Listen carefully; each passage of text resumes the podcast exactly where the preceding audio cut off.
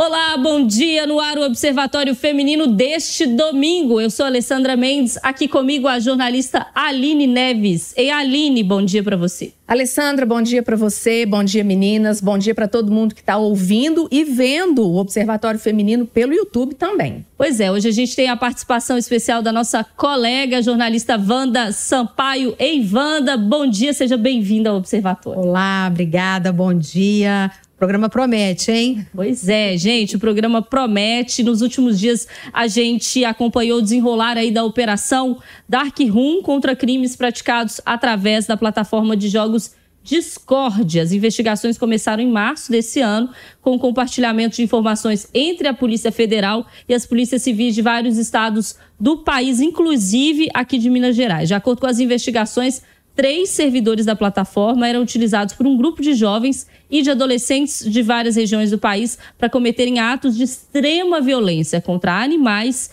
e adolescentes, além de servir para divulgar pedofilia, zoofilia e fazerem apologia aberta de racismo, nazismo e misoginia. Vídeos publicados na plataforma mostravam mutilações e sacrifícios de animais como parte de desafios impostos pelos criadores e pelos administradores dos servidores como condição para membros ganharem cargos nessa comunidade, que se traduzia principalmente em permissões e acessos a funções dentro desse grupo, dentro da plataforma Discord. A maioria dessas ações era transmitida, gente, ao vivo, em chamadas de vídeo para os integrantes dos servidores. Ainda segundo a apuração da polícia, adolescentes também eram chantageadas e constrangidas a se tornarem escravas sexuais dos líderes e eram vítimas de estupros virtuais, estupros que eram transmitidos ao vivo por meio de chamadas de vídeo para os integrantes desse servidor. Até o momento, dois adolescentes de 14 e 17 anos foram apreendidos e um jovem de 19 anos foi preso. Parece que a gente está falando de um mundo paralelo, né? De um uhum. negócio, um filme, um negócio meio esquisito. Infelizmente não é não. É realidade para falar sobre esse assunto falar também sobre segurança digital, que é o tema central aqui. A gente conversa hoje aqui no Observatório Feminino com a Daniela Avelar, que é presidente da Comissão Estadual de Educação Digital da OAB Minas. Daniela, bom dia, é um prazer ter você aqui com a gente. Bom dia, Alessandra, bom dia, Aline, bom dia, Wanda. Bom dia a todos que estão nos assistindo e nos ouvindo também. É uma honra estar aqui com vocês para falar de um assunto tão importante, né? Que é Pois é, Daniela, para começar, eu queria te ouvir um pouco é, sobre o que, que, é isso que a gente está vivendo, Daniela? A gente conhece muito bem, infelizmente, a gente conhece muito bem a realidade de estupro, estupro de vulnerável, que é o caso de adolescentes abaixo de 14 anos. Uhum. Agora a gente está vivendo aí um cenário de estupro virtual, zoofilia, estupro, é, misoginia, um monte de coisa dentro de uma plataforma com um monte de adolescente que cenário é esse que a gente está vivendo? Sim, o Brasil ele está no topo do ranking que mais utiliza a internet, só que nós não sabemos utilizá-la, né? E é por isso que é tão importante falar em cidadania digital, educação digital para construir essa responsabilidade dentro da internet.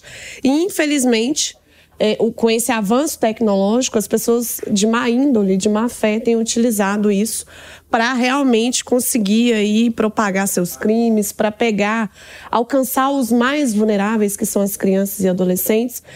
E agora nós temos aí essa, essas é, notícias bombásticas mesmo, é, mala, é, maléficas, né, vamos dizer assim, dentro do Discord. Só que o mais impressionante é que o Discord chegou no Brasil em 2015. Né? E agora que a gente está tendo aí realmente esse boom de notícias. Então, assim, com o avanço da tecnologia, as pessoas têm utilizado. É, eu acredito, Alessandra, que talvez por uma falta de fiscalização. No Brasil, nós não temos tantas legislações que são suficientes para garantir essa segurança digital, que é o que a gente vai falar aqui hoje. Né? Temos algumas, mas não são suficientes. Então, a gente, infelizmente, tem lidado aí com esse aumento da da criminalidade dentro do digital. Principalmente porque as pessoas acham que não tem como rastrear, não tem como alcançar o criminoso. E aí nós temos visto essas situações. Doutora Daniela, é, eu tenho um filho de 15 anos e, claro, né, 15 anos já tem celular. Como eu sou mãe solo, crio né, praticamente sozinha, eu preciso ter esse contato com ele. Às vezes eu, eu trabalho em horários diferenciados, então, ô meu filho, onde você está? E ele me responde por WhatsApp ou por telefone mesmo. E conversando com outras mães, isso no, no grupo de mães da, uhum. da escola dele, é, elas me perguntam às vezes assim: nossa, você cria ele sozinha, como é que você faz? Porque lá em casa, mesmo eu com meu marido, é muito difícil a gente controlar. Eu, a primeira coisa que eu falo para o meu filho: qual é a senha do seu telefone? Eu quero ter. Depois, quando você for maior, você muda a senha, mas eu preciso ter acesso ao telefone dele não é o que eu quero controlar, mas eu preciso saber, eu preciso monitorar, até porque ele tinha Discord no telefone, tirou, né? Eu mostrei para ele essas o que acontece lá dentro, né? Racismo, estupro virtual, e ele disse: "Não, mãe, mas isso não vai acontecer comigo, eu sou esperto". Mas existem outras pessoas, outros adolescentes que acabam infelizmente caindo nisso. Sim. Então, as mães têm muita dúvida. Até que ponto a mãe pode monitorar? Como é que a gente vai fazer essa educação digital? Ensinar os meninos né, a, a não não cair em golpes ou ficar protegido mesmo. Sim, eu percebo isso até em reuniões de escolas, porque eu trabalho com criança e adolescente, eu sou professora do ensino médio também, do tema direito e professora universitária, mas dentro das escolas eles têm inserido reuniões com os pais, porque realmente é o público que a gente precisa atingir né, que são os pais. É, e a gente percebe a maioria dos pais não tem essa noção do seu poder familiar que é a grande discussão, né? O pai e a mãe, ele tem o um poder familiar diante daquela criança e adolescente. E é importante dizer também, Aline, que até os 16 anos, pelo Código Civil, aquele adolescente, ele é absolutamente incapaz. Ou seja, ele civilmente quem vai responder por ele são os pais, são os responsáveis legais, né? E entre os 16 aos 18 é relativamente incapaz não excluindo a sua responsabilidade penal, tá? Porque a partir da adolescência ele já pode aí, né, ter as suas punições através do Estatuto da Criança e Adolescente. Então, o que que realmente a gente discute? O pai, ele tem esse poder familiar de monitorar, ele tem esse poder familiar de ter acesso ao que o filho está fazendo, de ter uma senha, por exemplo.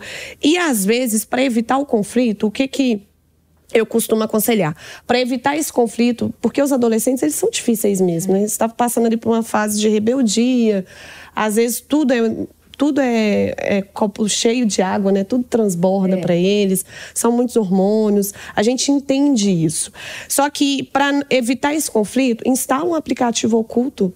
Uhum né? Que aí o adolescente ou até a própria criança, porque na verdade a criança ela nem pode ter uma rede social, né? É, pelos próprios termos de uso dos aplicativos, que é abaixo de 13 anos não pode ter acesso. Mas tendo esse acesso, que a gente sabe que tem muita criança que tem perfil, monitora 100%. E para evitar esse conflito, coloca um aplicativo ali que realmente ele não vai saber que é através de uma calculadora, né? Eu nem vou ficar explicando tanto até para eles não terem acesso. Mas tem sim aplicativos que a gente consegue instalar no celular e o adolescente ele não consegue saber. E aí o pai, o responsável legal, consegue saber até onde esse adolescente está localizado, que é muito importante, sim. né? A localização dele, para, enfim, até para fins de sequestro que realmente é uma situação mais trágica. O tempo que ele fica. O tempo internet. que ele fica na internet, se ele realmente está frequentando a escola, se ele realmente foi no parque com os amigos, foi no shopping. É importante ter esse monitoramento, porque se houver uma punição civil, são os pais que serão responsabilizados. E se houver uma punição aí penal, o adolescente ele vai ser responsabilizado. Mas o pai e a mãe ou o responsável legal tem o poder familiar, que é o poder, inclusive, e dever de educar, né? Daniela, esse é o caminho ideal. Esse isso. diálogo dentro de casa, essa construção de um monitoramento em que as duas partes sabem que isso está acontecendo é, e, e, que os pais conversam mesmo, isso, dialogam com os isso. filhos, ficam de olho nas novidades, porque a gente observa que as crianças e adolescentes estão muito sintonizados no que há de novo e querem experimentar. Mas o que dizer para os pais quando é, os filhos já mergulharam nesse universo uhum. e muitas vezes como vítimas, como reféns, como a, a, própria plataforma mostra. E a maior parte desses, desses jovens, é, como reféns, tem medo de que o seu nome, a sua imagem, a sua foto vaze. Sim. E não conseguem sair dessa armadilha e não conseguem contar com os pais a quem deveriam é a primeira pessoa, né? Olha, eu confio é. em você, quero te contar. Ou mesmo uh, ter uma rede ali de ajuda, né? Como orientar esses pais quando esse, isso já aconteceu, o estrago já foi feito? Sim, quando chega essa situação de realmente ter ali um estrago, né, de ter uma situação trágica, é, quase que na maioria dos casos o adolescente ele vai manifestar através do comportamento, a mudança de comportamento, né? Porque aquilo ali vai gerar um dano interno para ele. E qual que é o aconselhamento? É sempre denunciar porque as pessoas acham que é, não vai encontrar o criminoso, que não vai ter ali nenhuma punição. É importante fazer essa denúncia sempre, né, na, delegacia especializada, dependendo da região, não tem delegacia especializada, mas é importante procurar uma autoridade policial para fazer essa denúncia. E, inclusive, fazer, né, aí a medicina, a psicologia explicaria melhor, fazer até um acompanhamento com um psicólogo, um psiquiatra, porque isso gera um dano muito desastroso. A gente percebe isso dentro do ambiente escolar. E o pior de tudo é que, às vezes, essa situação vem dos próprios colegas de dentro da escola. Né? Então é importante ter esse diálogo, porque se isso ocorrer dentro da escola, a escola precisa ter ciência, a, a escola precisa ali tomar a noção do, do que está acontecendo para até tomar suas providências. E até mesmo, se for o caso, transferir o aluno, né? que é uma, uma situação mais drástica.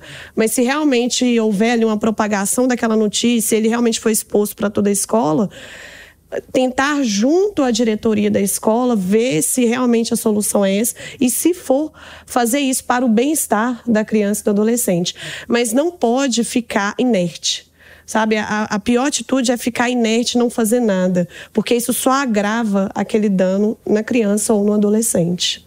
Gente, eu, eu quero só pontuar uma coisa que me deixou muito assustada, principalmente no Discord Claro que a pessoa pode mentir ali que tem uma idade. Ah, eu tenho 13 anos, vou conversar com, com você, que também tem 13. Mas a, os adolescentes que foram apreendidos, eles têm 14 e 17 anos. E essa maldade, eu falo maldade mesmo, né? De pedir para outra uma, uma, menina se automutilar, é, quebrar a pata de um cachorro. De onde que vem essa maldade, gente? Por que que tá assim? Né? Uma coisa assustadora. É, e aí eu quero entrar num ponto que é: se você tá em casa agora domingo de manhã, pai, mãe, tio, avô, avó responsável, um familiar que tem uma criança. Que é isso, gente? Criação, ela é conjunta, né? Uhum. Assim, eu fico me lembrando muito da minha fase de infância e adolescência, que eu acho que é mais ou menos a fase de todo mundo aqui, que não tinha rede social. Não eu, eu tive celular, mas muito depois, já no final ali da adolescência, é o tijolão, né? Que era, ele só ligava, só ligava e mandava mensagem. E assim, se eu tivesse dinheiro, como não tinha para colocar o crédito, então ele só recebia. É, só, só recebia. Ligação de um minuto? É. é. E eu ligava lá para casa no famoso dlan, dlan, dlan, dlan, a cobrar. Porque não, não tinha condição. Então, assim, tinham outros riscos para os meus pais, para os seus pais, para as famílias? Claro que tinham, né? Era uma outra situação, era uma outra época, existiam riscos.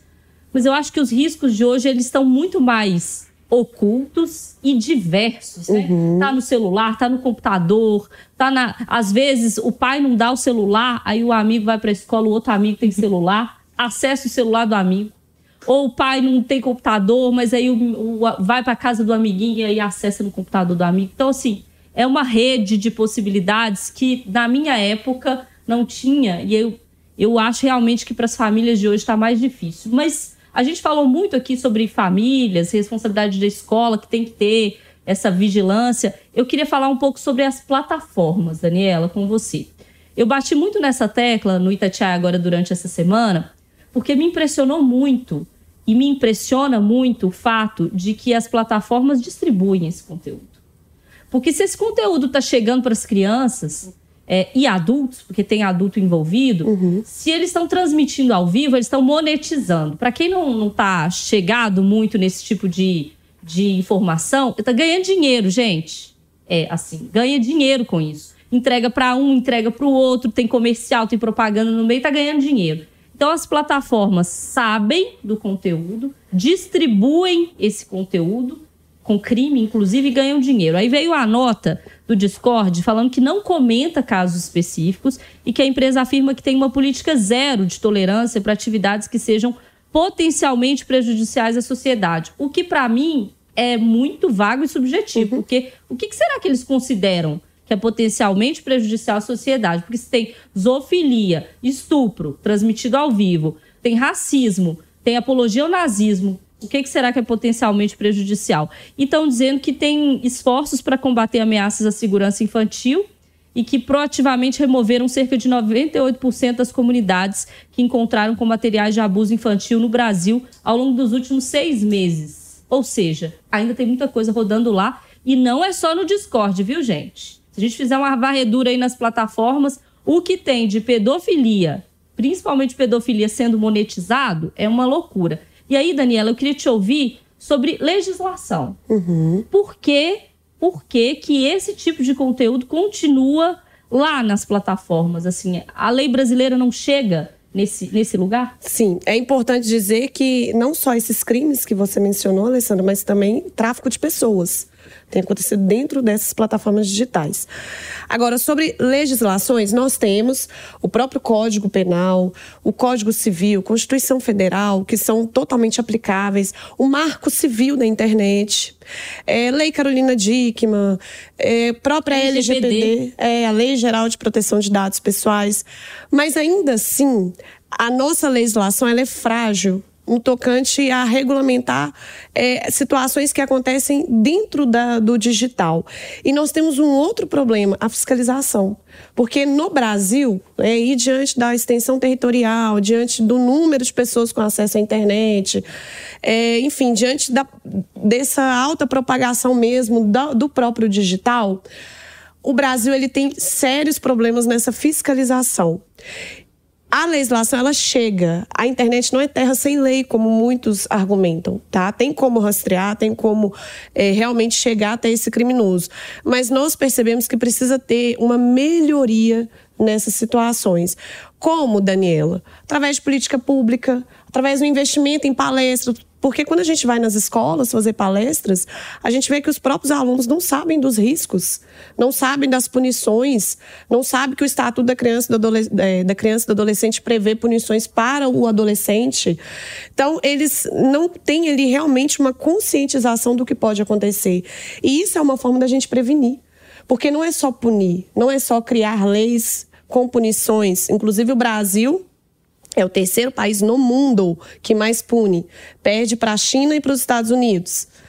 Não é punir que vai resolver, é investir em educação, investir em conscientização, investir em política pública. Igual, por exemplo, aqui nós estamos falando desse assunto. Isso aqui é um trabalho que a gente está fazendo de conscientização, de entrar dentro das casas, entrar dentro da, da, da família, do ambiente familiar e falar: olha, monitore o seu filho, esteja em vigilância, seu filho está vulnerável. E a gente vê essa, essa falta dentro do Brasil, ou talvez de interesse, né? Porque alguns devem estar ganhando com dinheiro com isso.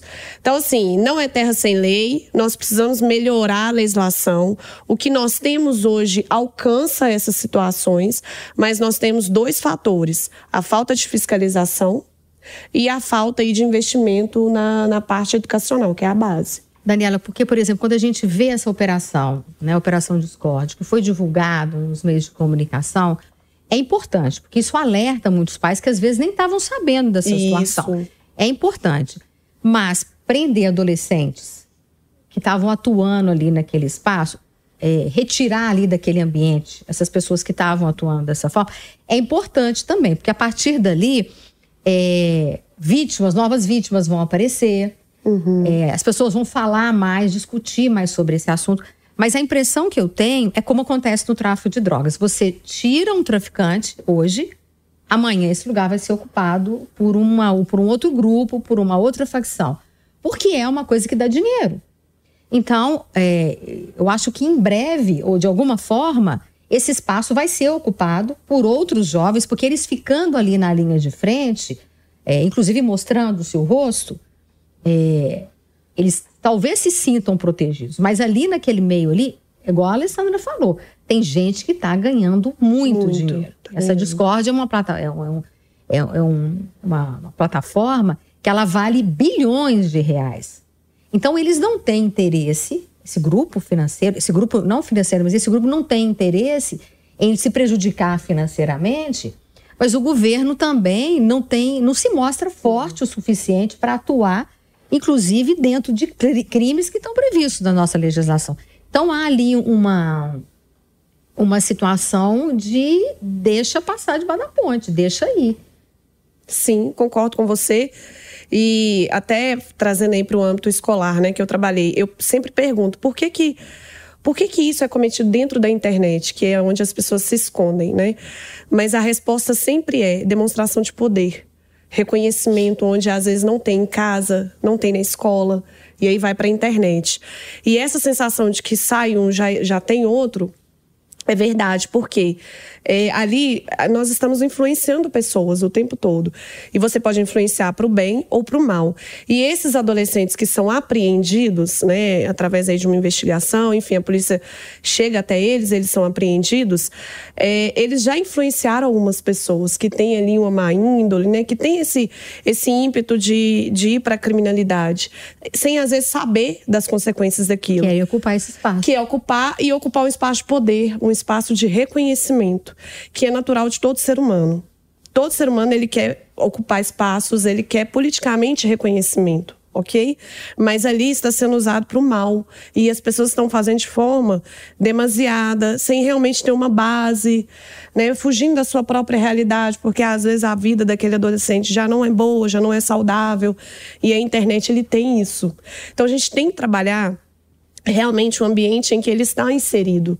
A internet, ela veio para ajudar, ela veio, a tecnologia ela veio para ajudar. Só que infelizmente nós, todos nós, em algum momento, a gente utiliza ela para um fim ruim, para um fim que ela não está se propondo, né? E é com esse recado, gente, de que tem gente utilizando a tecnologia para um fim ruim, é que a gente vai terminando o Observatório Feminino de hoje, te deixando com esse alerta. Já que tem gente utilizando para fim ruim, é, oriente seu filho, proteja o seu filho, a sua filha, proteja a sua criança, aquela que mora no seu prédio, a que você não conhece, inclusive, é, propague um ambiente digital mais seguro para todo mundo, cobre das autoridades também que eles façam a sua parte, porque aí o ambiente vai ser melhor para todo mundo. E até que o cenário mude, até que a gente siga tendo discordes aí da vida e outras plataformas que propagam absurdos, né? Supro digital e outras coisas do tipo Vamos tentar proteger as crianças e adolescentes. Eu vou deixar, inclusive, uma dica para vocês. A Daniela, que está aqui com a gente, fala em escolas, faz palestras sobre esse assunto. A gente vai deixar o contato dela lá na rede social do Instagram, Instagram da, daqui do Observatório Feminino, arroba Observatório Feminino Tatiai, mas deixa o seu arroba aqui também, Daniela, porque aí as pessoas podem te seguir, ela está representando a OAB, pode ajudar muito Isso. nesse sentido. Perfeito. Aqui eu estou representando a Comissão Estadual de Educação Digital da OAB Minas. O meu Instagram é advogada.daniela com dois L Avelar. Se quiser realmente que a gente vá à escola, que a gente faça esse contato, inclusive entre em contato com a própria OAB local, né, que a gente sempre faz essa interlocução com a OAB local, nós estamos 100% à disposição e realmente é trabalhar um ambiente de prevenção porque não tem como controlar esse avanço tecnológico. Ele já está acontecendo e vai acontecer muito mais.